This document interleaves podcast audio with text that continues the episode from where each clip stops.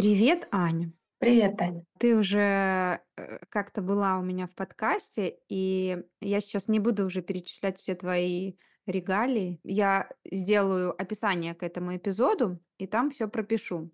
Но вообще мы с Аней записывали выпуск про высокочувствительных детей, и если вы его не слушали, обязательно послушайте. Он получился очень классный, очень емкий, информативный. И там, правда, очень много такой информации, которой нету в свободном доступе. Это, во-первых. А во-вторых, он очень-очень поддерживающий. А сегодня мы собрались, чтобы обсудить тему детского сада. Важности нужности детского сада в жизни, ну, не только ребенка, но, наверное, семьи в целом. Потому что у нас сегодня такой интересный ракурс разговора. Давай, Аня, с тобой начнем, знаешь, вот прям так с разбега в карьер, да, когда ты лично участвуешь в этом, то это совсем другая история, это со- совершенно по-другому воспринимается. А расскажи про ваш опыт э, посещения детского сада. Я знаю, что у вас он был. Да, да, мой старший сын ходил, а, в детский сад, сейчас ему 9 лет, ходил он в сад с возраста 2 года и 10 месяцев, а, где-то полгода мы продержались там, все было по классике. А, я тогда очень мало что знала о психологии, о детской психологии. А, я его оставляла в группе, а, или на прогулке, уходила по-быстрому, как просили воспитатели. При этом я очень хорошо помню вот это его глаза, да, выражение его лица, когда он это видел. Он сильно плакал, а, воспитатели убеждали, что это норма, что все дети так привыкают и что он тоже обязательно, привыкнет. Но вот за все то время, что он ходил, он так и не привык. То есть у нас были сложности, его поведение дома сильно ухудшилось, я это заметила, его психологическое состояние ухудшилось. И вот все те полгода, которые он ходил в садик, это была, ну, такая пытка для всей семьи, потому что с вечера он начинал спрашивать, пойдет ли он завтра в сад. Утром он открывал глаза, первое, что он спрашивал, несчастным голосом: "А что, сейчас в садик?" Да, и там он не играл с другими детьми, он в основном был сам по себе, чем-то занимался и ждал, пока за ним придут. И поскольку у нас, э, было множество проблем вот с его поведением в этот период, он еще высокочувствительный ребенок, то есть для него это была такая двойная, если не тройная нагрузка, да, были истерики, агрессия, другие сложности. Плюс у него родился младший брат, э, что дополнило эту картину. Я уже тогда начала искать ответы да, какие-то для себя объяснения. И для меня было совершенно ново и необычно услышать, что вообще-то детей в сад можно и не водить. Это абсолютно какая-то необязательная история. И я настолько не могла этому поверить, что даже брала консультацию у специалиста, чтобы вообще убедиться, да, потому что тогда это казалось, что ну все равно, что ребенка там в школу не водить или в институт не водить. А, то есть как будто ты пропускаешь что-то обязательное. И в итоге я решилась забрать его из сада, чему была очень рада, потому что это, э, невероятно здорово отразилось на нем и на наших с ним отношениях. А какой у тебя был опыт с садом? Расскажи, пожалуйста, у вас. Слушай, ну вот интересно тогда, ты повела своего ребенка в сад, да? Я так понимаю, что у тебя не было э, какой-то необходимости его туда вести. Правильно я Э, ну, понимаю? Целом в целом не было, да. Я работала, а, полдня, и, а, уже, получается, я была беременна вторым ребенком. То есть в целом больше из-за того, что это была какая-то норма, какое-то предписание, чем, ну, которое я не очень критически осмысляла. То есть я знала, что так делают, да. Нам дали место в саду, и мы им воспользовались. Ну, у меня как раз-таки совершенно противоположный опыт в том смысле, что когда у меня родился первый ребенок, то я прямо вот, э, сколько-то ему там было месяцев, я пошла и взяла в исполкоме справку, которая обеспечивала место а, в государственном саду. Мне кто-то посоветовал, что это нужно сделать вот так вот прямо рано, что очереди какие-то большие, нереальные. И, ну, знаешь, вот кто-то сказал, и я прям пошла и сделала. Но я вот четко помню, что когда я сидела в этом одном окне, заполняла документы, то я уже была абсолютно уверена, что ни в какой сад он не пойдет. И, э, но на самом деле все обернулось иначе как раз таки. То есть я не планировала отдавать ребенка в детский сад. Э, сын пошел где-то, ему было 4, наверное, и 3, э, когда мы пришли на знакомство. Э, ходить он стал попозже, но вот 4 и 3 ему было, когда мы пришли на знакомство. И на тот момент я уже была в курсе, тонкостей привязанности, да. Я понимала все подводные камни. Я была готова ходить с ним столько, сколько потребуется на адаптацию. И, э, я была готова сразу же забрать его назад, если что-то пойдет не так. Но там, знаешь, у меня была какая история? Мы на тот момент должны были переезжать в дом. Мы строили дом, и у нас уже вовсю шли отделочные работы. Я сама оставалась без, э, э, привычной помощи других взрослых после переезда. У меня была на руках маленькая дочка, и дом, который, э, только построен, он тоже сам себя не мог обустроить. И мне, конечно, нужно было хотя бы чуть-чуть свободного времени для того, чтобы вот этим всем заниматься. И я думала, что если мы начнем заранее, адаптируемся за несколько месяцев, где-то за полгодика до переезда, то вот у него будет хотя бы какое-то место, где он сможет держаться, которое будет стабильно. А сейчас я бы уже так не сделала. Э, искала бы какие-то, наверно, другие возможности, ну, держаться. Ну, он мог держаться, в конце концов, за меня, да. Я оставалась всё еще его мамой, его папа оставался всё еще, бабушки и дедушки могли приезжать, и, ну, я бы сейчас сделала по-другому. По факту для него вот именно поход, да, вот начало садика было б, конечно, всё равно большим стрессом, нежели стабильностью. Но там было 3 момента, которые всё-таки сыграли роль, ну, во всём этом, в том, что мы продолжили потом ходить, да. Во-первых, это был очень маленький семейный садик с очень такой благоприятной атмосферой, да, с с мягкой адаптацией, с чудесными воспитателями. И, возможно, польза была его в том, что даже не столько для ребёнка, а сколько был перепрошит мой собственный личный опыт. Каким может быть, да, детский сад. Потому что семейный сад предполагает достаточно большую включенность в жизнь пространства родителей. Это не то место, куда ты приводишь ребенка, закрыл за собой дверь и пошел. Это место, где родители очень много делают своими руками. Там у нас есть папа одного мальчика, который смастерил своими руками сцену для праздников. Ну, просто можно представить, как себя ощущает ребенок, когда папа так сильно вкладывается, да, пространство, куда он ходит. И как это отличается на самом деле от привычного устройства детского сада, куда родитель даже в группу не может зайти. У тебя было так? Да, да, максимум до раздевалки со шкафчиками переодеваешь, и дальше ребенок там заходит в группу или его заносят в группу, Мгм. в зависимости от состояния ребенка, да. А еще, знаешь, вот я тоже упомянула как бы свой личный детский опыт, который, э, тоже мне отдавали, наверно, в 1,5 года в сад. Но это еще, конечно, очень маленький возраст. Возможно, мои моё вот нежелание вести как раз таки своего сына в сад, да, оно отчасть отчасти связано с моим личным опытом. А какой у тебя личный опыт? Э, ты ходила ли ты в садик? Да, я ходила с ну, как, э, и все дети Советского Союза, мне кажется. А, в 1,8 я пошла, потому что маме нужно было на работу. И в целом, а, я не помню, как ранняя адаптация моя проходила, но мне рассказывали там несколько историй, как я громко плакала и так далее. Но, а, у меня была там воспитательница очень тёплая, а, довольно принимающая. Не могу сказать, что она была всегда принимающей, но в целом это были отношения, за которые я держалась. И я помню, что она была моим главным взрослым в саду. То есть, э, не было такого, что для меня сверстники были важнее.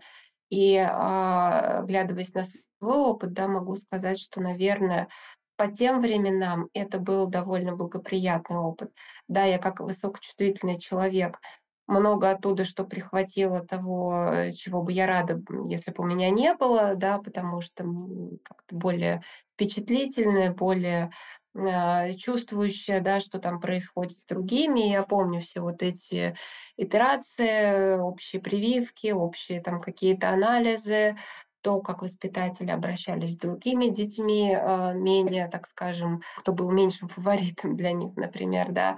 И это всё тоже, конечно, откладывало отпечаток, потому что мне не хотелось, чтобы так со мной обращались. И, конечно, я как-то корректировала своё поведение в связи с этим.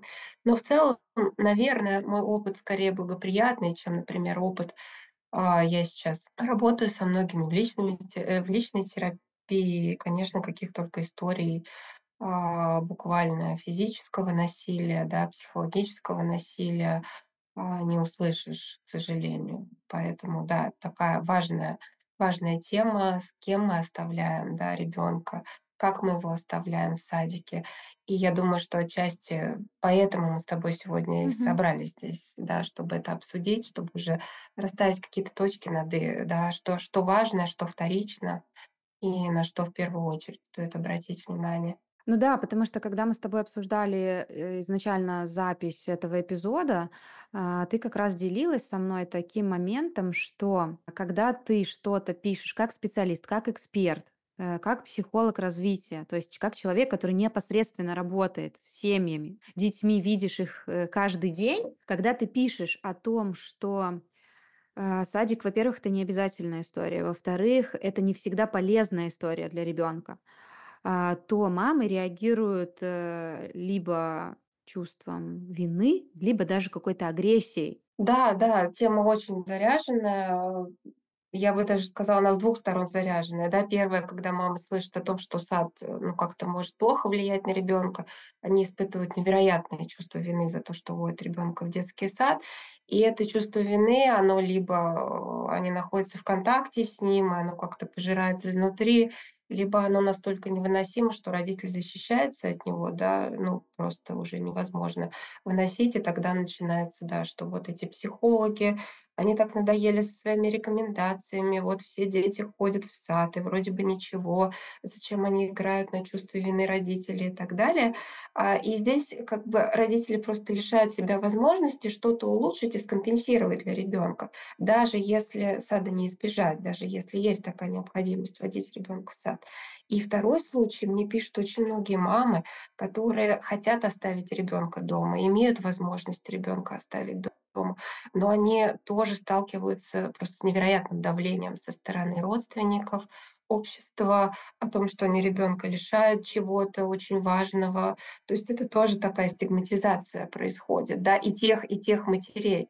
И поскольку я в целом за такой интегративный подход в психологии, за то, чтобы поддерживать и родителя, и ребенка, и а, делать это на благо отношений между ними, очень хочется вот это вот давление на всех родителей немножко ослабить и разобраться без него, да, без манипулирования вот этим чувством вины, чувством стыда. То есть э, просто поговорить по-взрослому и с поддержкой. Мгм. Ну да, я думаю, что мы сегодня как раз-таки пройдем по всем важным темам, которые касаются детского сада, да, и это и необходимость детского сада, и а, вопросы социализации, и вопросы адаптации тоже мы затронем сегодня, потому что, несмотря на то, что мой сын пошел в садик по общественным, опять же, меркам, достаточно поздно, ему было четыре с половиной года, когда мы стали ходить на адаптацию. И адаптировался он реально только ближе к пяти годам. Он адаптировался около пяти месяцев. Пять месяцев заняла у него адаптация. И когда иногда я слышу, что чей-то ребенок адаптируется за 4 дня, для меня это звучит за гранью фантастики. Но э, про адаптацию, да, мы еще как бы чуть позже поговорим, потому что на самом деле э, есть еще что-то, что с ней иногда путают, принимают что-то другое за адаптацию. Мы об этом еще поговорим. Но вообще э, интересный момент, э, который мне сразу же приходит в голову, когда я начинаю размышлять о теме детского сада, это, ну вот как ты уже сказала про часть э, родителей, которые э, имеют возможность и хотят оставлять детей дома, но они считают, что детский сад это необходимость какая-то, да, для это нужно для ребенка. Вот это очень важный такой момент, когда мы вообще размышляем про вопросы детского сада, для того, чтобы мы говорили на одном языке, нам очень важно понять, что для чего существует вообще это учреждение, для чего существуют детские дошкольные учреждения. Потому что сейчас, сегодня, в современном обществе детские дошкольные учреждения считаются нормальной практикой в процессе воспитания ребенка. Хотя первые прототипы детского сада стали появляться в Европе в начале XIX столетия. А это значит, что большую часть эволюции человека дети росли в семьях. И по-хорошему именно это должно считаться нормальной практикой. Потому что в таком, именно в таком виде человечество прос- просуществовало гораздо более длительный промежуток времени. Человечество эволюционировало и, ну, в общем-то, достигло такого уровня развития, когда э, дети воспитывались в семье. И что произошло потом? А потом исторический контекст стал изменяться. И эти изменения на умном называются урбанизацией. Когда в поисках лучшей работы и лучших условий для жизни люди стали все больше и больше перемещаться из сельских районов в города. И это, в свою очередь, не могло не повлиять на то, как изменилась жизнь семьи. Если раньше жили большими общинами, то в связи с переселением в города люди, естественно, стали разделяться со своими семьями. И сформировалась новая норма. Это когда семья, муж, жена, дети живут отдельно от других родственников. И по понятным причинам все даже хотят этого. Ну, мало кто сейчас хочет жить со своими родителями или родителями партнера под одной крышей. Но для того, чтобы поддерживать такой образ жизни, когда у тебя нет этого участия большой семьи, часто необходимо, чтобы работало оба взрослых. И мужчина, и женщина. Но когда эти мужчина и женщина становятся еще и мамой, и папой, когда рождается ребенок, тогда-то и возникает вопрос, куда же девать ребенка, пока мы работаем. Раньше это решалось с помощью других взрослых из общины, старших родственников, старших детей, каких-то тетушек, соседок. А в городах, вдали от семьи, для этого придумали детские сады. И только уже потом к этому приписали пользу якобы для ребенка. Но на самом деле детский сад нужен для взрослых, чтобы они могли работать. А для ребенка это в целом довольно неестественная среда.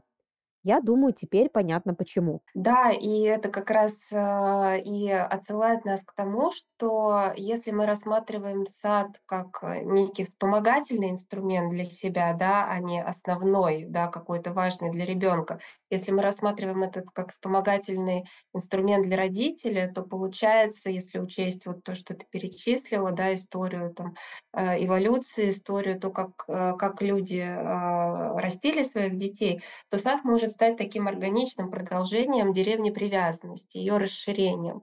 И а, первое, на что здесь важно ориентироваться, это, конечно же, воспитательницы, да, их отношение к детям, их а, включенность в детей. Часто, например, да, вот продолжая эту тему, а, говорят, что нужно отдать ребенка в сад, например, что он, он был уверенный в себе, да, или как-то лучше коммуницировал.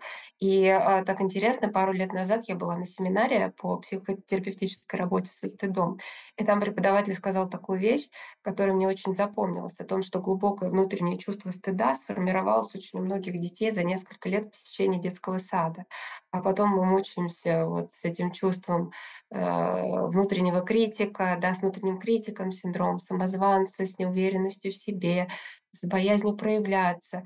И это как раз-таки то, что формируется в контексте отношений со взрослыми в раннем возрасте. Соответственно, если ребенок дома с родителями, это формируется с родителями, если ребенок с воспитателями, это формируется воспитателями. И вот этот контекст отношений, он критически важный. Я бы, наверное, поставила это ну, на одно из первых мест в вопросах а, привыкания и посещения ребенка детского сада. Ну да, получается, что, э, когда мы рассуждаем на тему детского сада, очень часто вот звучит это слово детский сад. Детский сад полезен для ребенка или детский сад вреден для ребенка. Но на самом деле детский сад это просто какая-то нейтральная э, территория, куда ребенок э, уходит тогда, когда родителям нужно освободить время.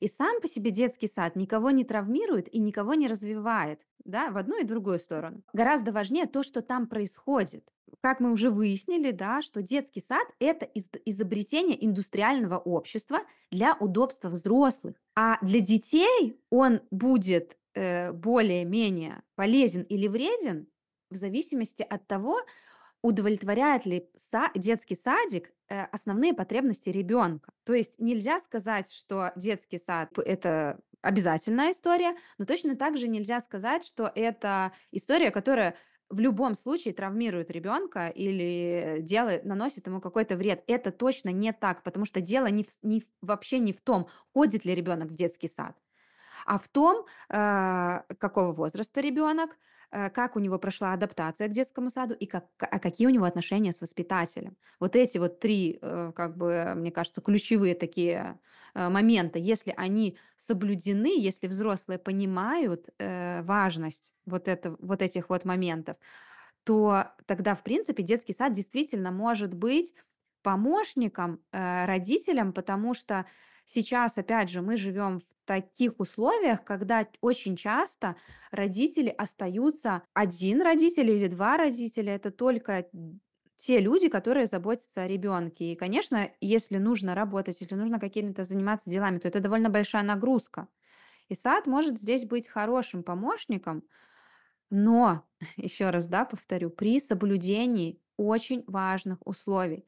То есть я, знаешь, как-то слушала лекцию давно, пару лет назад, э, одного известного, э, значит, на весь Инстаграм нейропсихолога, и она говорила о том, что да, к любому детскому саду может адаптироваться любой ребенок. Она рекомендовала выбирать детский сад, который ближе к дому, для того, чтобы родителей было меньше усилий. Если тебе нужно ве- вести ребенка там на машине куда-то полчаса, это одно количество усилий. Если ты просто вышел и привел его за ручку, и пять, через пять минут вы пришли уже, да, это другое количество усилий. И она говорила про то, что 90 сколько-то там процентов детей, то есть только 3 процента, по-моему, детей не адаптируются к детскому саду. Но на самом деле дело ведь э, не только в том, любой ребенок способен адаптироваться к чему угодно, но очень важно, как это происходит, как происходит адаптация. Если адаптация при- проходит так, как вот ты говорила, да, по, по рекомендации воспитателей, ты просто приводишь ребенка, закрываешь дверь и, и ждешь, тер, перетерпишь, пока, ну, вот э, все эмоции его э, найдут выход или не найдут выход, да, просто перетерпеть. Рекомендуют перетерпеть это период, когда ребенок плачет. И поэтому здесь тоже, как бы, наверное, опасная штука говорить, что э, есть не садовские дети, да, или вот категоричные какие-то утверждения, они всегда не очень э, хорошо заходят и вводят родителей в заблуждение. На самом деле мы знаем, как э, там психологи развития, о том, как развивается мозг, и что любой ребенок может адаптироваться к любым условиям, ну, по-хорошему. Но для высокочувствительных детей это будет сложнее. Э, У них гораздо больше критериев должно быть учтено для того, чтобы эта адаптация пришла лучше, успешнее, для того, чтобы ребенок действительно смог э, интегрироваться в это, хоть и маленькое, но общество. Поэтому здесь э, мы скорее вот сейчас будем говорить про условия, которые нужны ребенку, которые помогут ребенку в том, чтобы, если вдруг такая необходимость у родителей есть, ну, то есть вся семья могла жить спокойно, и, и не было никаких последствий, ну, по крайней мере, да, каких-то суперсерьезных, ну, для будущего ребенка. Ну, знаешь, э, важно, наверное, прям со всех сторон обойти тему социализации. Она просто какая-то супер тоже заряженная, супер больная для родителей, а, потому что очень многие э, родители, о которых ты тоже говорила, да, которые имеют возможность не водить ребенка в сад и хотят этого не делать, но у них есть опасения, что сад нужен для социализации, что это необходимое условие для социализации, что общение с другими детьми это без этого социализация не случится. Что ты можешь сказать э, по этому вопросу? А, да, к сожалению, часто подменяют понятие, да, считают, что сад- это равно социализация, хотя это далеко не так. Из, э, а, психологии развития на основе привязанности мы знаем, что дети социализируются, во-первых, через взрослых, да, потому что дети впитывают ценности, нормы поведения, через взрослых. Плюс для этого должны случиться определенные процессы зрелости. Это социализация не происходит посредством научения, а социализация происходит посредством созревания психологического, эмоционального, когнитивного. Когда ребенка учат э, в 2 года говорить спасибо, это его спасибо- это не то же самое, что его искреннее спасибо, да, которое он чувствует изнутри, или то же самое "извини", да, когда детей, например, ну, в тех же садиках часто заставляют извиняться друг перед другом, но они не чувствуют этого. Видно, что там совершенно отсутствующее, да, какое-то выражение лица или заставили сказать "извини". И дети социализируются, да, а, и, впитывают, а, вот эти паттерны общения как раз таки через взрослых. Потому что чему незрелые дети могут научить друг друга? Ну, в общем-то, только тому, что они сами умеют. Часто в детских садах случается такое, что дети больше привязываются к сверстникам, потому что воспитателей мало, а группы большие. И, а, здесь о какой социализации идет речь? Да, дети часто начинают, например, лучше пользоваться горшком или могут начать говорить. Но все это, если мы посмотрим на уровне привязанности, да, это из уровня похожести. И если ребенок пытается быть похожим вот именно на сверстников, да, то он копирует все их поведение, незрелое, а, эмоционально. А Там, где другой не может принять его какие-то проявления, не может отразить, э, что с ним происходит, не может контейнировать эти эмоции, переживания. Поэтому э, социализация это прежде всего происходит через контакт со взрослым, потому что мы считаем, что взрослый обладает более зрелой, более психологически устойчивой а, психикой, и, а, соответственно, какие-то контакты с детьми, да, это же не обязательно через сад можно поддерживать. Можно встречаться с детьми, видеться на детских площадках, можно видеться на каких-то развивашках или кружках. А есть дети, которым вообще не интересен контакт с другими детьми до возраста, там, не знаю, трех, четырех, пяти лет. А потом внезапно эта способность открывается. И если такого ребенка насильно как бы, да, выталкивать вот в этот контакт с другими детьми, то это будет больше фрустрировать. Потому что, в принципе, маленькие дети э, часто фрустрируют друг друга. Они способны позаботиться друг о друге так, как мог бы позаботиться о них взрослый. И я сейчас говорю не про какие-то э, рутинные, да, операционные штуки, типа покормить, уложить спать, но и прежде всего про э, эмоциональный компонент взаимодействия. Поэтому да, сад не равно социализация. Социализация происходит даже если ребенок не ходит в сад, если он находится не один изолированный и постоянно да, общается со своими родителями, бабушками, дедушками, тетями, дядями, подругами, э, детьми подруг. То есть э, на самом деле поле для социализации, оно огромное, и оно далеко не ограничивается детским садом. Ну да, достаточно часто в представлении взрослых успех социализации связан с тем, что для этой пресловутой социализации ребенок должен куда-то ходить и общаться с другими детьми. Детский сад, ну, кружки, на детскую площадку. Причем э, иногда даже я слышу такое мнение, что чем раньше он пойдет, тем быстрее научится. Или чем больше будет общаться, тем лучше у него будет получаться. Но э, здесь мне только приходит в голову, знаешь, такой пример. Может быть, он, конечно, далек от жизни какой-то среднестатистической семьи, но тем не менее он есть. А, Все мы знаем опыт э, детей, которые живут без попечения родителей, да, в детских домах. Они там общаются круглосуточно. Они только и делают там, что общаются. Но а, когда они вырастают, то очень малая часть, э, очень маленький процент э, выпускников детских домов и интернатных учреждений действительно могут полноценно интегрироваться в общество. Это как раз-таки такой очень хороший пример того, что дети, которые общаются с друг с другом большую часть времени, то они действительно остаются на уровне развития друг друга. Достаточно логично обучаться чему-то у человека, который это уже умеет. То есть даже взрослые, вот сейчас очень популярны всякие онлайн обучения, курсы. Я не видела ни одного взрослого, который бы пошел, например, учиться какому-то финансовому мышлению у человека, который э, в этой сфере не успешен. То есть у человека, который с ним даже находится на одном уровне. То есть он идет к тому, у кого больше опыта, больше знаний, у кого получилось стать миллионером, условно говоря, да, мы э, идем учиться, э, как нам зарабатывать деньги у того, у кого уже получилось. Но почему-то э, с детьми мы не так мудры, то есть нам кажется, что дети э, будут учиться у, у, те, у таких же, как и они, хотя на самом деле общаться и как-то взаимодействовать между, между собой, решать конфликты, там, я не знаю, платить за коммунальные услуги. Это же тоже социализация. Абсолютно как бы хороший пример социализации, когда ты можешь пойти в магазин, да, пойти на почту, э, что-то там заказать, сделать, там, принять доставку. Это все социализация.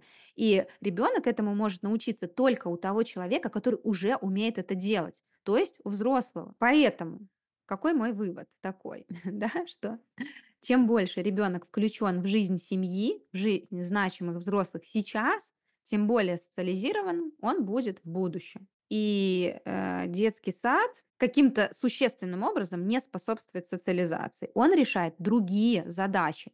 То есть э, вопрос социализации решает общение с, со взрослыми, а сад решает другие задачи. Он решает э, задачи того, чтобы ребенок мог где-то находиться в безопасности, мы, наверное, озвучили очень важный момент э, для той категории родителей, которые имеют возможность не водить ребенка куда-то и не хотят этого делать, и просто переживают за социализацию, за какие-то вопросы с коммуникацией, с общением, для того, чтобы то есть это важно на самом деле. То есть социализация– это один из самых важных навыков, которые вообще есть у людей, потому что мы все же социальные очень существа, мы живем в обществе, и без этого никак, это правда. Это очень важный навык.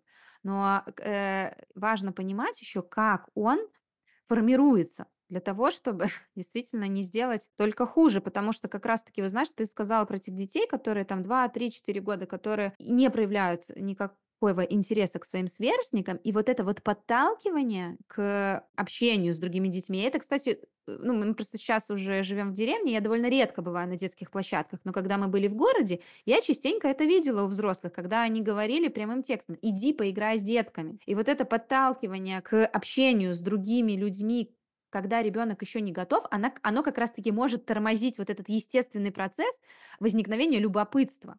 То есть, если меня постоянно как бы туда подвигают, подвигают, подвигают, то я ав- автоматически от этого отодвигаюсь.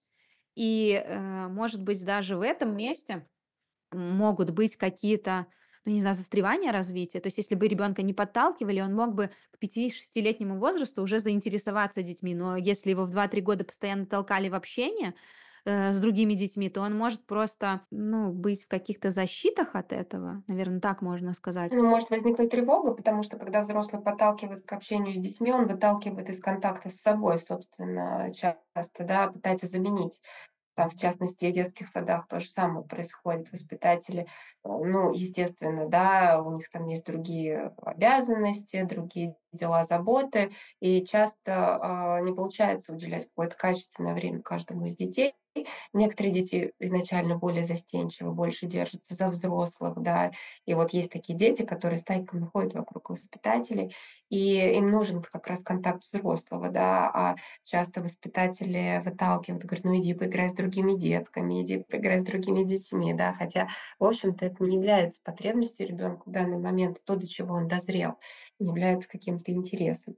И по своему сыну могу сказать, что интерес высокочувствительным, что интерес к другим детям у него появился уже после пяти лет, когда он сам начал подходить э, да, на детских площадках, знакомиться, как-то выстраивать контакты. Сейчас вот он ходит в школу, у него появляются друзья. То есть это абсолютно не значит, да, что если ребенок там в раннем возрасте не проявляет интерес к другим детям, то он так и останется с этим да, на всю жизнь. Ну, у нас очень похожая история на самом деле. То есть я по- припоминаю те времена, опять же, да, на этих детских площадках, когда мы просто приходили туда, и сын всю прогулку сидел, мог просидеть у меня на коленях, просто наблюдая за другими детьми. Мгм.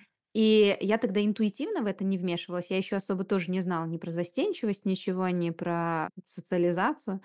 Э, Ну, так глубоко, по крайней мере. То есть я тогда действовала интуитивно. Мне было просто интересно наблюдать за ребенком. Большую часть времени я этим и занималась. И э, я его не подталкивала.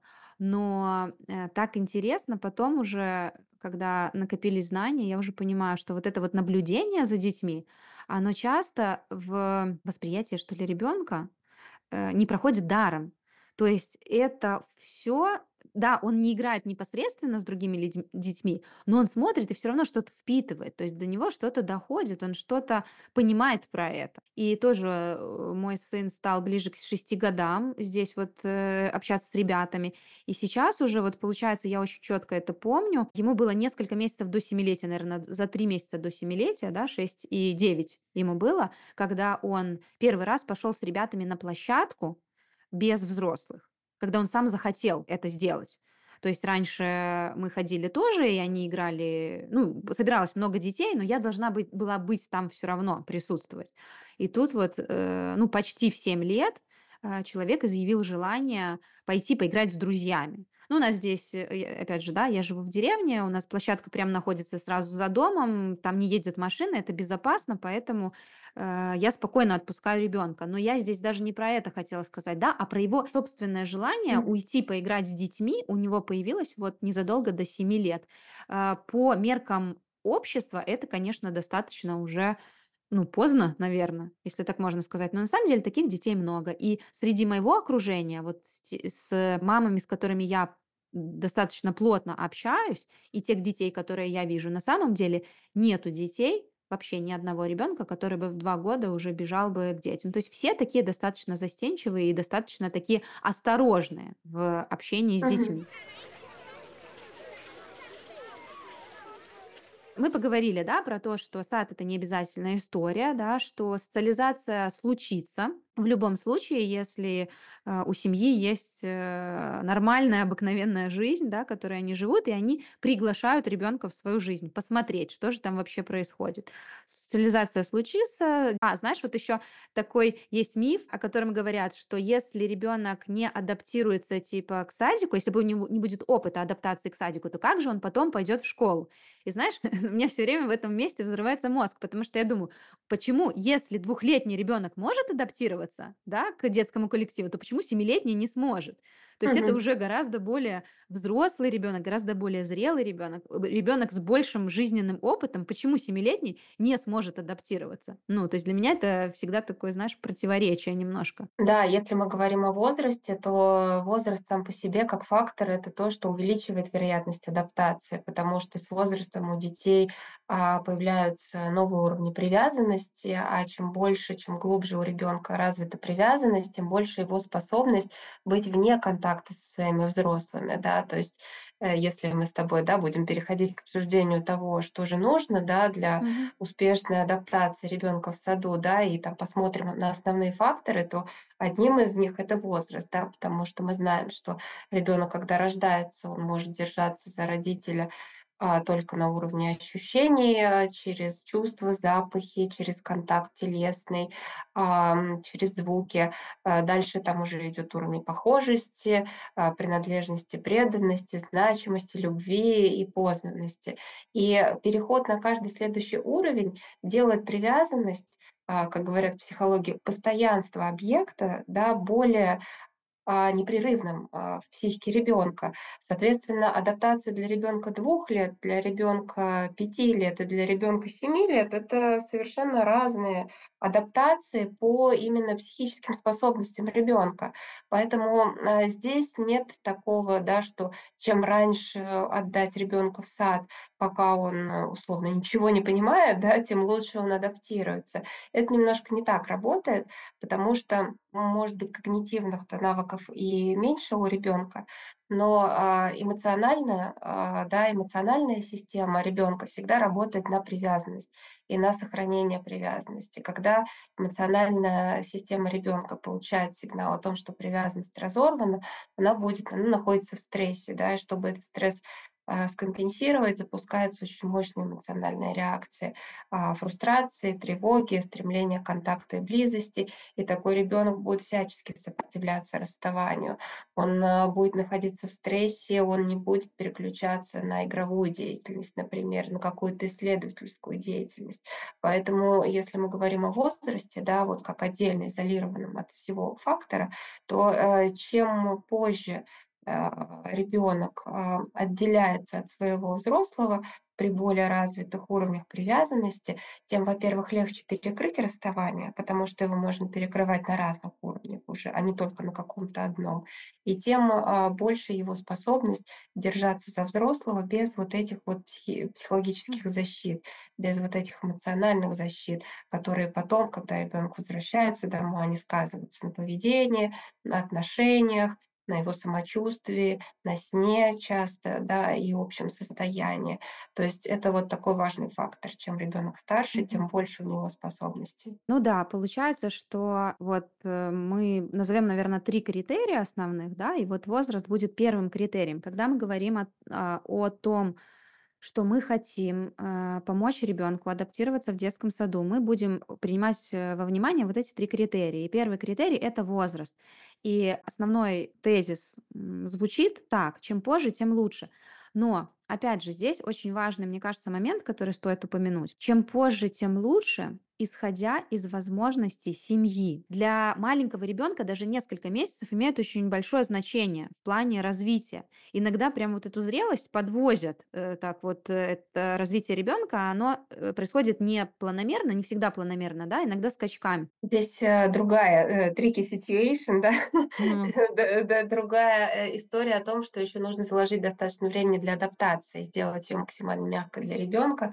И тут, конечно, чем более пролонгированная она будет, да, тем больше вероятности, что она, а, пройдет как-то посильно для ребенка. То есть здесь тут такой нужно как-то, да, с одной стороны, по максимуму дотянуть, да, ну, из возможностей семьи, да, на то, чтобы ребенок созревал. С другой стороны, дать себе время на адаптацию ребенку, да, чтобы, а, вы знали, что вот не то, что вам через неделю выходить на работу, да, значит, вам за неделю как-то быстренько надо ребенка адаптировать к детскому саду. А тем более с учетом того, что политика детских садов в вопросе адаптации до сих пор э, довольно жесткая. Ну, я имею в виду государственные детские сады, да, их политика адаптации до, до сих пор довольно жесткая. И недавно а, я выкладывала какой-то рилс или пост в Инстаграме, и мне написала одна мама в комментариях, что по этому вопросу лучше всего обращаться к специалистам, то есть к тем людям, которые, к педагогам, э, к воспитателям, да, к заведующим детского сада, которые непосредственно работают э, с детьми. Но здесь э, нужно сказать, что, к сожалению, к большому сожалению, многие педагоги э, не учитывают процессы развития, и вообще система не учитывает процессы развития ребенка, поэтому а, здесь консультироваться с воспитателями а, не факт, что хорошая идея. Ну, опять же, да, это бывают очень разные воспитатели и разные учреждения, но вот если мы говорим про какой-то стандартный, наверное, такой, да, государственный детский сад, то, возможно, не факт, что а, воспитатель детского сада а, даст какие-то грамотные рекомендации. Ну, вот как ты, да, в самом начале говорила про то, что очень часто говорят, что ребенок плачет, уходите поскорее, да, убегайте, пока он не видит, э, поплачет и успокоится. Ну, вот э, это все еще, конечно, ну, это все совершенно э, рекомендации, которые не учитывают процессы развития. Да, да, согласна. И имеет значение, как он будет плакать. Он будет плакать один или он будет плакать в объятиях воспитателя, а, который будет говорить поддерживающие слова или который будет говорить: э, "Хватит плакать, ты большой уже мальчик, э, или Мгм. девочка большая". Да, это тоже имеет Ну значение. да, растерянных родителей часто убеждают, что все идет по плану, да, мы лучше знаем, потому что у нас опыт. И так день за днем. И вот уже наступает момент, когда малыш и не плачет, когда его приводят в сад, и вы, выглядит независимым, даже повзрослевшим и адаптировавшимся. Хотя на самом деле за этим может скрываться, ну, совсем другое. А, вообще, если говорить об адаптации, да, о том, что в теории развития, а, в подходе развития на основе привязанности понимается под истинной адаптацией, это способность, э, грустить и выплакивать то, что в жизни не работает. И здесь ребенку могут помогать как родители, так и воспитатели. То есть, а, поход в детский сад, э, часто является большой тщетностью в жизни ребенка, потому что он бы с удовольствием остался дома с мамой, и вообще-то он часто не выбирает эту историю. А если а, даже выбирает, если дети говорят: "Ой, мама, хочу в детский сад". Ну, давайте будем честны, часто они не знают, что именно их ждет, потому что у детей еще недостаточно, а, да, представления об этом мире, чтобы точно понимать, с чем они столкнутся там. Да мы сами при выходе на новую работу часто не можем предсказать, как это будет для нас. И здесь, а, важно, наверное, смотреть, э, на следующие вещи, чтобы адаптация случилась. А, первое- это чтобы у ребенка, а, не пропадали слезы. Часто, как ты сказала, Тань, да, ошибочный критерий адаптации, что ребенок перестал плакать, перестал грустить, расставаясь с мамой. Наоборот, если ребенок высказывает эти мысли, да, эти чувства, что: "Ой, как жаль, что мы сейчас идем в детский сад, и я бы так хотел с тобой остаться дома". Это говорит о том, что у него есть мягкость, да, что он, ам, не ушел в эмоциональные защиты, ему все еще безопасно говорить об этих чувствах и все еще без выносимо чувствовать их, выносимо чувствовать грусть от расставания с мамой. И здесь мама может тоже аккуратно подвести в эту грусть и посочувствовать, и сказать: "Ты знаешь, мне тоже грустно, что мы расстаемся". Да, и уже перекрыть это разделение, сказать, что я буду думать о тебе в течение дня, а, надавать ему сердечко в ладошки, да, поцеловать ладошки, положить их в карман, э, чтобы ребенок мог прислонять их к щеке, как вот известный ритуал, да, перекрывания разлуки в детских садах. И также адаптациям, м, и слезам могут способствовать воспитатели, а, да, потому что когда мама передает ребенка, даже если ребенок грустит, э, даже если, да, у него такое минорное настроение, а, воспитатель может поддержать ребенка в этом, сказать: "Да, я понимаю, тебе грустно, но я здесь с тобой, да, и я готов выдерживать твою грусть. Но это может сказано быть не такими словами, да, но посыл такой, что взрослый не разваливается от грусти ребенка. Взрослый способен вынести эти эмоции ребенка и посочувствовать ему.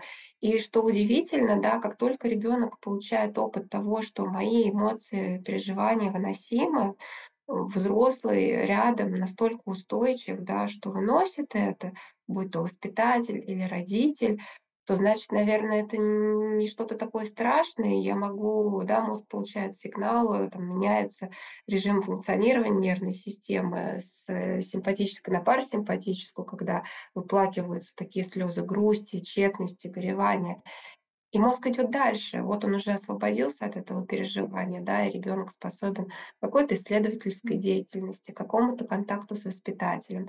Но если же это будет через э, какое-то стыжение, через хватит плакать, через то, что давай там, через отвлекание, да, а непозволение ребенку прожить вот эту эмоцию, и часто, конечно, воспитателю неудобно этим заниматься с каждым из детей, да, то, конечно, здесь может случиться застревание и то, как эти слезы могут пропасть, а отсутствие слез это всегда проблема развития, да. Слезы — это двигатель взросления детской психики, а, эмоционального развития.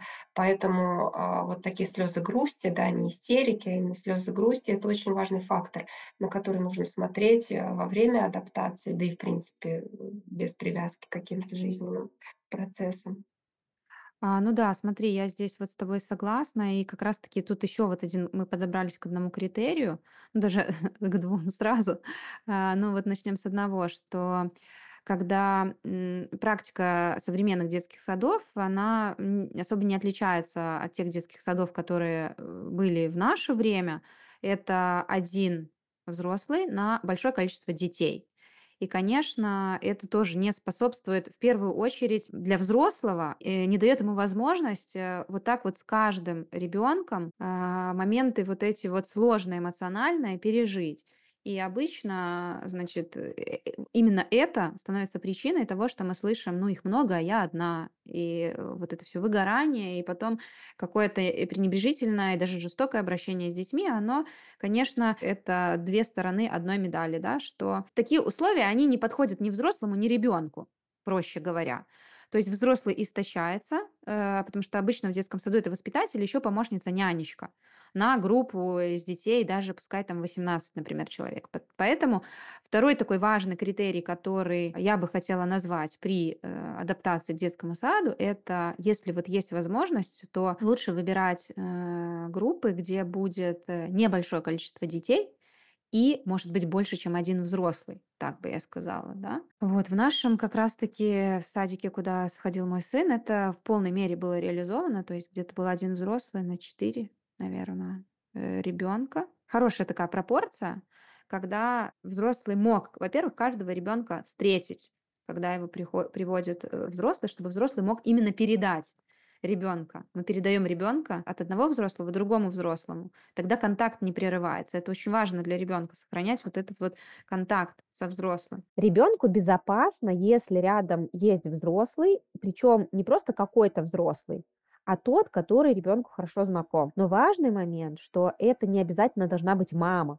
Как Аня говорила в самом начале, когда говоришь о том, что ребенку может быть не очень хорошо в саду, потому что это не совсем естественная для него среда, то мамы реагируют чувством вины или стыда. Но это как раз-таки самый большой стыд современного общества, что все заботы по уходу за ребенком сваливаются на одного человека, чаще всего на маму. Альтернативой маме может быть папа, бабушка, тетя, мамина подруга, няня или воспитатель в детском саду. По идее, детский сад может стать этим продолжением деревни привязанности, но практика современных детских садов сейчас устроена таким образом, что мама едва знает воспитателя, и единственное общение между ними происходит в течение каких-нибудь 30 секунд, когда мама приводит ребенка и говорит, Вася сегодня позавтракал дома, не кормите его, или я положила в шкафчик ему запасную маечку. Ни о каких отношениях в таком случае вообще не идет речь. Это чисто формальная коммуникация. Нет никаких проблем, чтобы за ребенком присматривал другой взрослый, кроме мамы. Но важно, что это за взрослый. Ребенок чувствует себя хорошо и безопасно, если его передают из отношений в отношения. А если этих отношений нет? Это именно об этом говорят психологи, ну и мы, как их представители. когда имеют в виду не пользу детского сада. Влияет не то, что ребенок уходит куда-то, пока родители работают, а то, что за ребенком в это время присматривают взрослые, которым он не привязан. Конечно, это сложно, наверное, осуществимо в каких-то государственных садах, но здесь э, важно, чтобы родитель, и когда родитель это понимает, он может включиться и поискать что-то более подходящее. То есть, мне, знаешь, у меня был такой один раз случай, когда у меня спросили, так это что, получается, что для ребенка постоянно, вот он будет такой сад, да, ча- ну там, допустим, мы говорили, да, про частные детские сады, а, он будет в такой частный детский сад ходить, да, мало детей, много взрослых, вот у него такие там благоприятные условия, так это что ж, ему придется и потом такую школу искать? И я, знаешь, так смеялась, потому что, ну, э, мы же хотим самого лучшего для себя и для своих детей, мы же не выбираем себе работу ближайшую к дому, вот, да, вот из подъезда выйти и сразу зайти на работу, нет, мы же как-то выбираем работу, ну, во-первых, чтобы она нам нравилась, да, чтобы она как-то финансово нас устраивала, да, компенсация финансовая, чтобы была такая, какая нам нужна, да, чтобы коллектив был хороший. Ну, то есть мы стараемся получше себе условия выбрать во взрослой жизни. Но почему мы тогда считаем, что, ну, мы должны отвести ребенка, да, в самый ближайший детский сад? Ну, может быть, он окажется хорошим, но здесь действительно, здесь родители, э, родителям стоит приложить усилия для того, чтобы найти более подходящее место для своего ребенка. Это очень важно, и это на самом деле сыграет впоследствии хорошую роль. То есть мы сейчас вот немножко поднапряжемся для того, чтобы и походить, поискать, поговорить с заведующими, да, присмотреться к воспитателю, какие-то отзывы поспрашивать, да, с другими родителями поговорить, посмотреть, как это все происходит. Да, мы потратим на это время и усилия, но это же потом, ну, как бы обеспечит нас большим, я не знаю, спокойствием, меньше уровнем тревоги, вообще куда мы э, помещаем своего ребенка, кто будет о нем заботиться.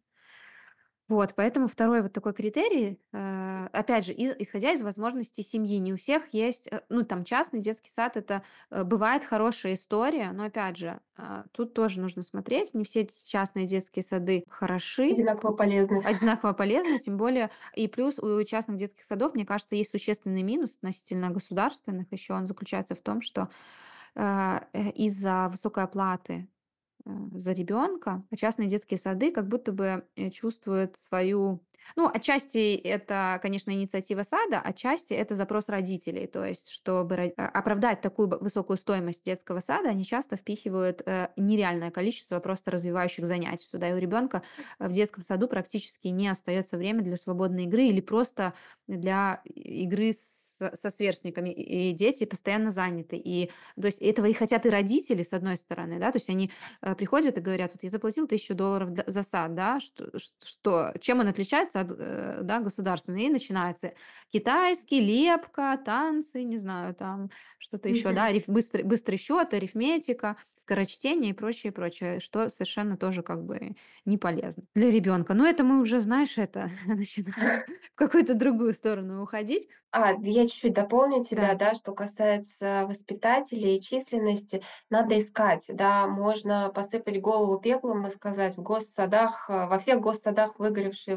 Мгм. воспитатели, злые, а, не знаю, кричащие на детей и так далее. А можно обойти даже вот ближайшие сады к дому и познакомиться с этими воспитателями, потому что а, система это всегда люди. И каждый человек, а, он, э, всегда другой. И даже среди, а, детского сада государственного с большим количеством группы детей, я уверена, можно найти воспитателя более теплого, более принимающего, который выбрал эту профессию, а, сознательно, да, или который не выгорел в ней, который любит детей. И именно это будет гораздо более важным фактором для ребенка, а, отношения, да, этого взрослого к нему, чем, а, вот эта вот нафаршированность, э, детского сада каким-то оборудованием, активностями и так далее. Потому что когда ребенок из-под крыла одних отношений, да, родительских, переходит под крыло отношений с другим взрослым, который является частью деревни привязанности, это максимально, а, комфортный для, а, психологического состояния ребенка процесс. Здесь мы подходим к самому ключевому моменту за весь этот эпизод подкаста. Есть такое заблуждение, когда считается, что то есть в чем заключается эта адаптация? Она заключается в том, что ребенок привыкает быть без мамы. Это очень большая ошибка. Нам не нужно делать так, чтобы ребенок привыкал быть без мамы.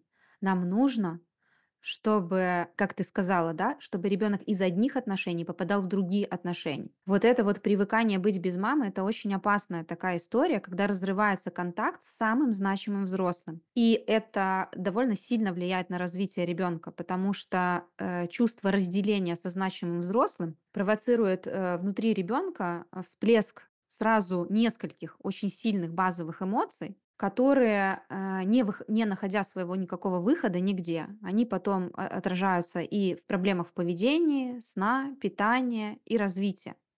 Это очень опасная история учить ребенка быть без мамы. Нам не нужно учить ребенка быть без мамы. Нам нужно помогать ребенку держаться за кого-то из взрослых. И если ребенок уже достаточно подрощенный, ну вот, э, если он рос в благоприятных условиях, и ему около пяти лет и больше, то, в принципе, у него уже даже есть возможность держаться за взрослого в разлуке. То есть помнить как-то, да, держать в голове образ взрослого, обращаться к каким-то э, вещам, которые или запахом, или э, фотографией, да, как, как- каким-то вещам, которые напоминают ему о взрослом о его маме, о его папе, о его младшей сестренке, а и вообще о его собаке, да, о семье. И если ребенок совсем маленький, у него такой возможности нету, это чисто психологическая возможность, э, которая развивается с возрастом, то нам нужно позаботиться о том, чтобы у ребенка были отношения с тем взрослым, который будет озаботиться о ребенке в наше отсутствие. Да, и, а, когда ты говоришь об этих отношениях, да, здорово, когда эти отношения поддерживают друг друга и питают друг друга. То есть, например, когда мама, вспоминает о воспитательнице, да, и ребенок вспоминает о воспитательнице не только когда они уже на пороге детского сада находятся, а когда мама питает эти отношения, говорит: "Ой, а, наверно, сегодня твоя воспитательница там по тебе скучает", например, если ребенок остался дома на больничном, или предлагает, э, ну, ненавязчиво нарисовать ей рисунок, или поздравить с днем рождения, или записать ей какое-то видео "привет". То же самое может происходить со стороны воспитательницы, да, потому что часто, ам, ну, есть такая практика, что в детских садах, в школах о семье не вспоминается как будто.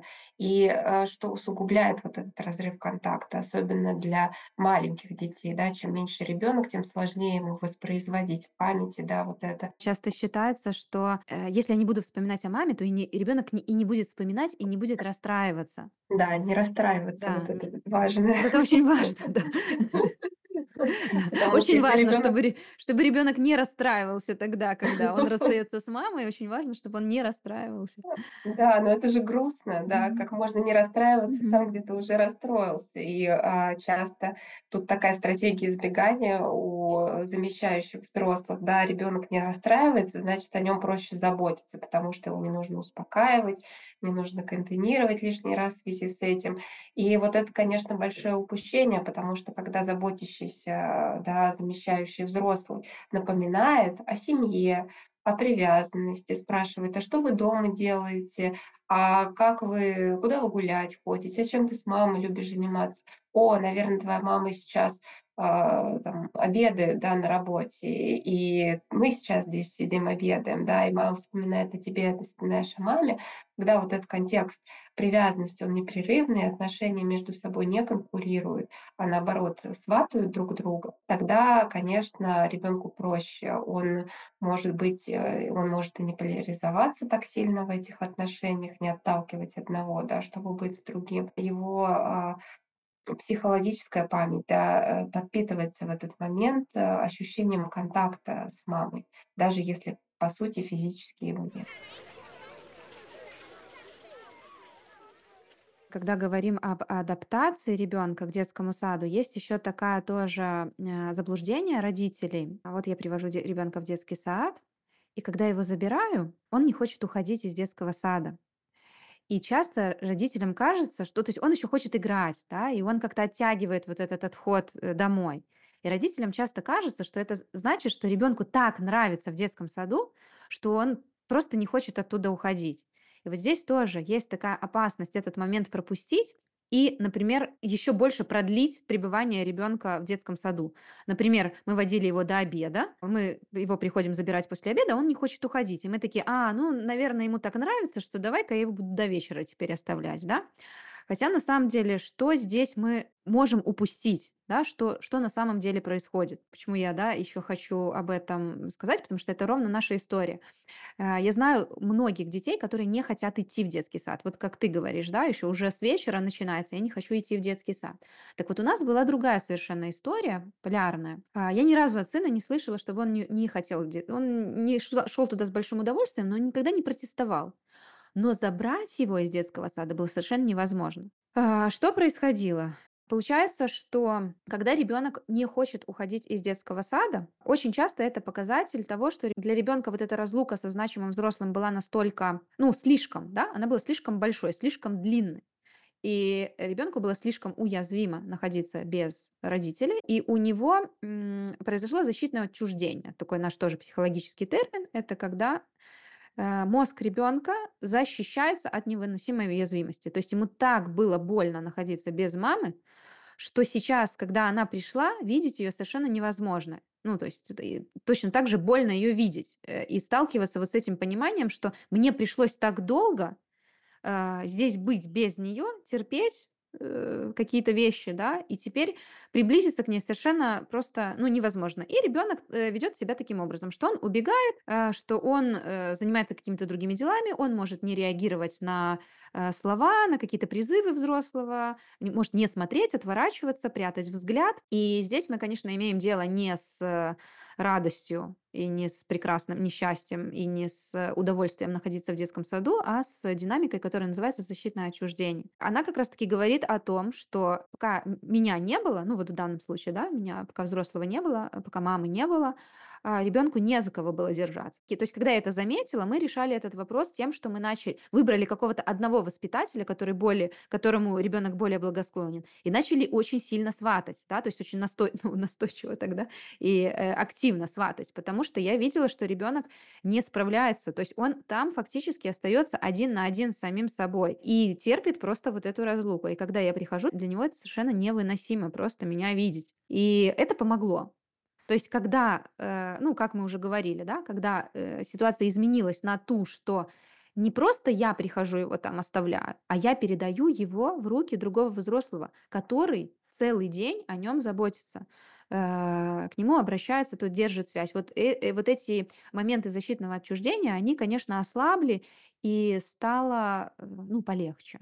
Стало полегче. Но вообще вот тоже, мне кажется, что это очень важно было упомянуть вот, эту, вот этот момент, потому что а, ну, я периодически слышу такое, что ребенок так хорошо адаптировался, что даже не хочет уходить из садика. И родители вот в этот момент делают опасную вот эту вещь, когда они начинают продлевать. То есть защитное отчуждение показывает, что ребенку и так много а, разлуки, разделения, а, и получается, что мы лечим разделение еще большим количеством разделения. Это усугубляет а, поведенческие проблемы и ну, другие проблемы, если есть у, ребенка там проблемы с питанием, проблемы со сном, с походом в туалет. Да, Таня, хочу тебя дополнить еще. Аналогичная история, только не про защитное отчуждение, а про пере- привязанность к сверстникам, когда у нас ребенок, наоборот, стремится в детский сад и просит пойти туда даже на выходных, например, да.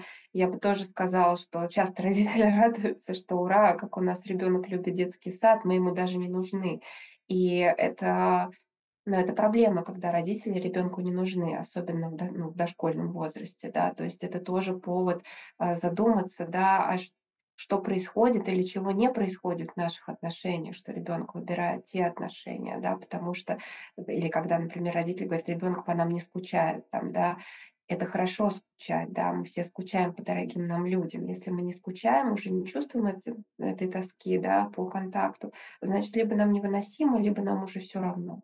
Да, и поэтому, вот тоже история, когда, например, дети на выходных остаются дома и говорят: "Мы хотим детский сад", там, да, дома, совершенно скучно, неинтересно и так далее. Это, конечно, тоже повод все таки настроиться немножко на этот контакт и пригласить ребенка в отношения как-то более активно, да. Не оставлять его самим собой, а, проявить более активную позицию, потому что, а, отношения с родителем ребенку очень важны. И если, например, в садике все-таки он в основном привязался не к воспитателю, а к сверстникам, и его стремит к сверстникам, то он будет отталкивать привязанность взрослого, это тоже влечет ряд проблем. О таком ребенке сложно заботиться. Он перестает слушаться, перестает следовать, перестает хотеть быть хорошим для своих родителей. То есть это тоже такой важный момент, э, да, мне кажется, ну, на который важно обращать внимание. Если Мгм. ребенку в саду лучше, чем дома. Ну, естественно, когда мы не говорим о каких-то супер дисфункциональных, э, семьях, когда сад э, является спасением для ребенка и самой экологичной средой, в которой он пребывает. Ну вот я как раз таки знаю такой случай. Я прям он п перед моими глазами, когда мы жили еще в городе, у нас были такие соседи. Это вот был единственный на моей в моей практике вообще случай, когда я видела, э, что ребенку действительно в саду более благоприятно, чем, а, дома. Это, конечно, ну, это это, э, скорее же, конечно, исключение, чем правило. И, э, ну, так не должно быть. Это не то, что нужно детям на самом деле. Ну, там, привязанность к сверстникам. Мне кажется, мы обо всем поговорили. Наверно, какие-то просто, э, подведем сейчас итоги. Что, наверно, важно сказать еще? Как, э, я уже упоминала ранее, сам по себе детский сад не добро и не зло. Это какая-то очень нейтральная история, и но то, как эта история влияет на нашу семейную систему, на развитие ребенка, на наши отношения, очень сильно зависит от ряда факторов. Детский сад не является обязательной историей, и, а, они существуют, эти учреждения, из-за того, как сейчас устроено наше общество, как мы сейчас живем, э, как мы сейчас работаем. И, по большому счету, ну, раз уж они существуют, нельзя совершенно как-то игнорировать эту историю, да, что, э, ну, раз они существуют, ну, в какой-то момент, да, это была какая-то важная историческая, что ли, веха. И нам, как родителям, по большому счету, э, важно что? Чтобы наш ребенок хорошо себя чувствовал. И тогда, если я как мама, э, считаю, что, ну, моему ребенку будет лучше дома находиться, да, я вижу, например, да, и у меня есть такая возможность, то просто я понимаю все вот эти процессы, да, я просто, исходя из этого, планирую жизнь нашей семьи. Если ребенок у меня находится дома, я просто слежу за тем, чтобы он круглосуточно не сидел дома и в гаджетах. Потому что вот если, э, э, да, ребенок может находиться дома целыми днями, но при этом, если он все это целый день смотрит телевизор, то, возможно, как бы, сходить, э, в детский сад ему будет в какой-то мере, да, полезнее для развития. Хотя тут тоже, ну, как бы вопрос. То есть если, ну, условно говоря, если я выбираю оставить ребенка дома, то просто я вот этот момент учитываю, да, что, э, ребенок все-таки должен быть тогда включен в жизнь семьи. Или можно пользоваться помощью, расширять деревню привязанности. Можно пользоваться няней, помощью бабушек, подруг. э, То есть, да, не обязательно этот, не обязательно маме все это в одиночестве вывозить. Она все еще имеет право на помощь. Да, извини, я тебя так перебила. Но маме важно, да, вот тоже частая история, что мама, когда слышит, что сад не является необходимостью, они сразу слышат такой упрек для себя, как будто такой посыл, что она должна сидеть дома одна с ребенком, полностью закрывать, да, его потребности вся одна, да, и, а, чтобы ему, ну, чтобы он рос в благоприятных условиях. Часто это ведет к выгоранию, и так-то исторически опять не не не было, да. Мамы никогда не растили детей, а, в одиночестве, да, изолированные в квартире, да, никуда не выходя.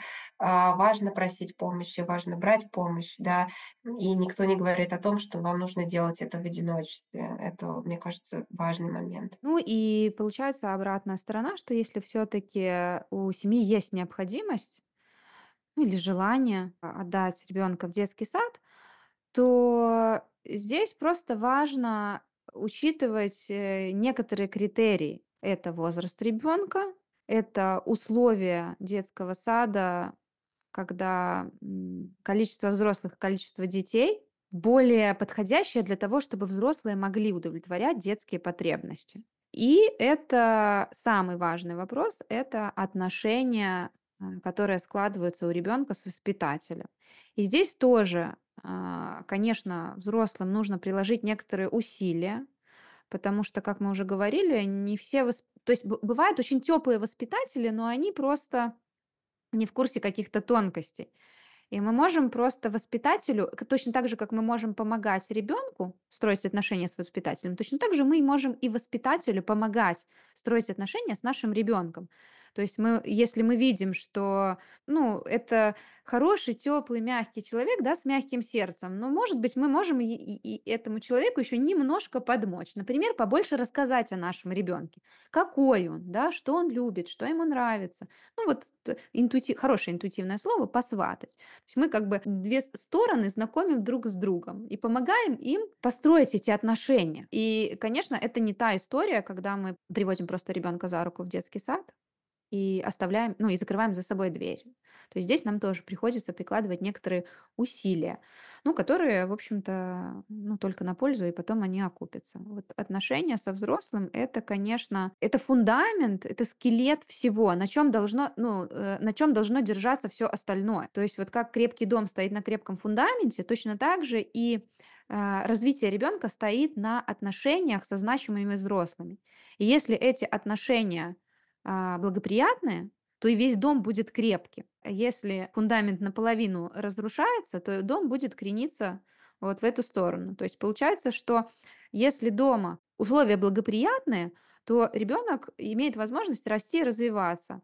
А если, например, в детском саду условия не настолько благоприятные, то в этом месте ребенок может и застревать как бы в развитии. Тогда просто э, наша задача э, поискать ребенку более благоприятные условия или где-то даже поспособствовать их созданию. Да, Тань, я хочу еще сказать слова поддержки родителям, да, потому что любой выбор э, водить э, в сад ребенка или не водить в сад ребенка, да, а, и оставаться дома, да, это всегда усилия, это всегда инвестиции времени, эмоциональные, психологические, физические. Это правда непросто, да, и у меня большое уважение и тем, кто не водит детей в сад, и тем, кто водит и совершает вот эту работу по мягкой адаптации, по поиску надежного взрослого. Иногда мне кажется, что это даже сложнее.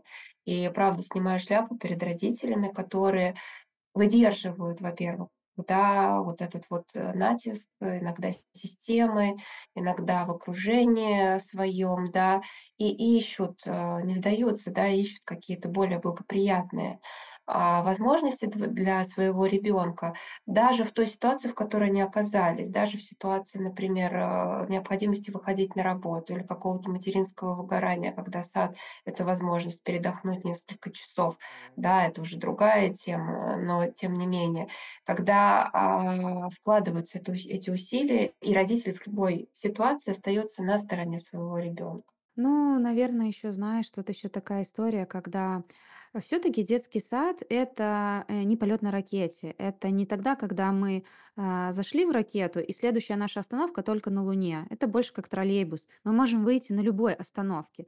То есть, если я а, вижу, что что-то происходит, я всегда могу изменить свое решение. Ну вот как это было и в твоем случае, и в моем случае, да, когда ты отвела ребенка в сад, но ты увидела, то есть ты э, видела, что ситуация ухудшается, становится только хуже, и ты забрала ребенка. Ну, собственно говоря, ваша ситуация улучшилась. И поведение улучшилось, да, и отношения улучшились. То есть нету ничего какого-то фатального и э, того, что нельзя поправить, если мы просто внимательно наблюдаем за ребенком и не пропускаем какие-то ну, такие звоночки, да, или важные сигналы, точно так же, как у меня. Я не собиралась вести ребенка в сад. Ну, то есть так сложились жизненные обстоятельства, да, что я выбрала, ну, то есть я выбрала его водить в детский садик, я э, со всех сторон постраховалась, да, я много усилий приложила на то, чтобы это случилось, да, адаптация случилась, чтобы ему там, чтобы он хорошо себя чувствовал, что у него, чтобы у него были сформировались отношения. У нас, кстати, детские сады-то все в Беларуси в двадцать втором году все закрылись, частные детские сады. Мы до сих пор тем не менее, мы до сих пор общаемся с многими семьями, и это вот действительно как бы расширило деревню привязанности. Ходим друг к другу в гости, общаемся, как-то дети видятся. Тут вот, э, ну, мы все в одном районе живем, да, где-то на площадке мы вот иногда встречаемся.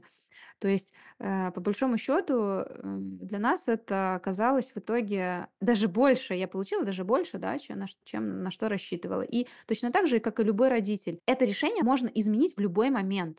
В любой момент можно забрать ребенка из садика или, наоборот, в любой момент его можно туда отвезти и попробовать. И, например, э, мог быть какой-то не слишком успешный опыт в 2 года, но мы можем попробовать в 4, и это будет, возможно, другая история. Поэтому здесь тоже, да, я здесь э, хочу в этом смысле поддержать родителей, да, что это, э, то есть это должно быть взвешенное решение со всех сторон, но при этом это решение э, не, это не то решение, которое мы принимаем раз и навсегда.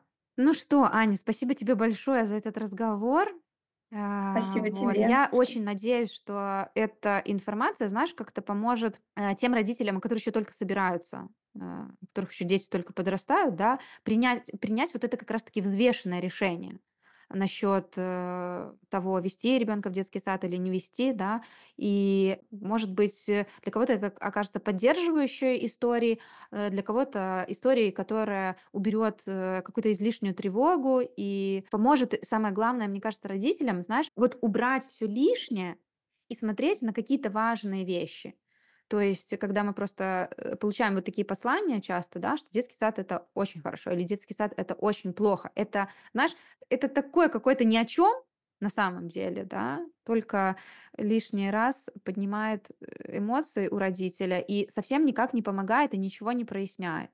Вот, а когда мы принимаем взвешенное решение с учетом вот таких-то вот факторов, то, мне кажется, это э, делает самого родителя даже более устойчивым. То есть он знает, на что он опирается. Я веду ребенка в детский сад, потому, потому, потому, или я не веду его туда, потому, потому, потому. У него просто есть вот какие-то опоры внутренние, на что он может опираться. Я надеюсь, что этот выпуск будет полезным. В описании к этому эпизоду я оставлю ссылки на наши социальные сети. Я расшифрую некоторые термины, которые мы употребляли в этом э, эпизоде. И дам еще какие-то ссылки на дополнительные материалы по мягкой адаптации ребенка к детскому саду, по социализации, да, по тем вопросам, которые мы поднимали. Вот, ну, спасибо большое, что дослушали этот выпуск до конца.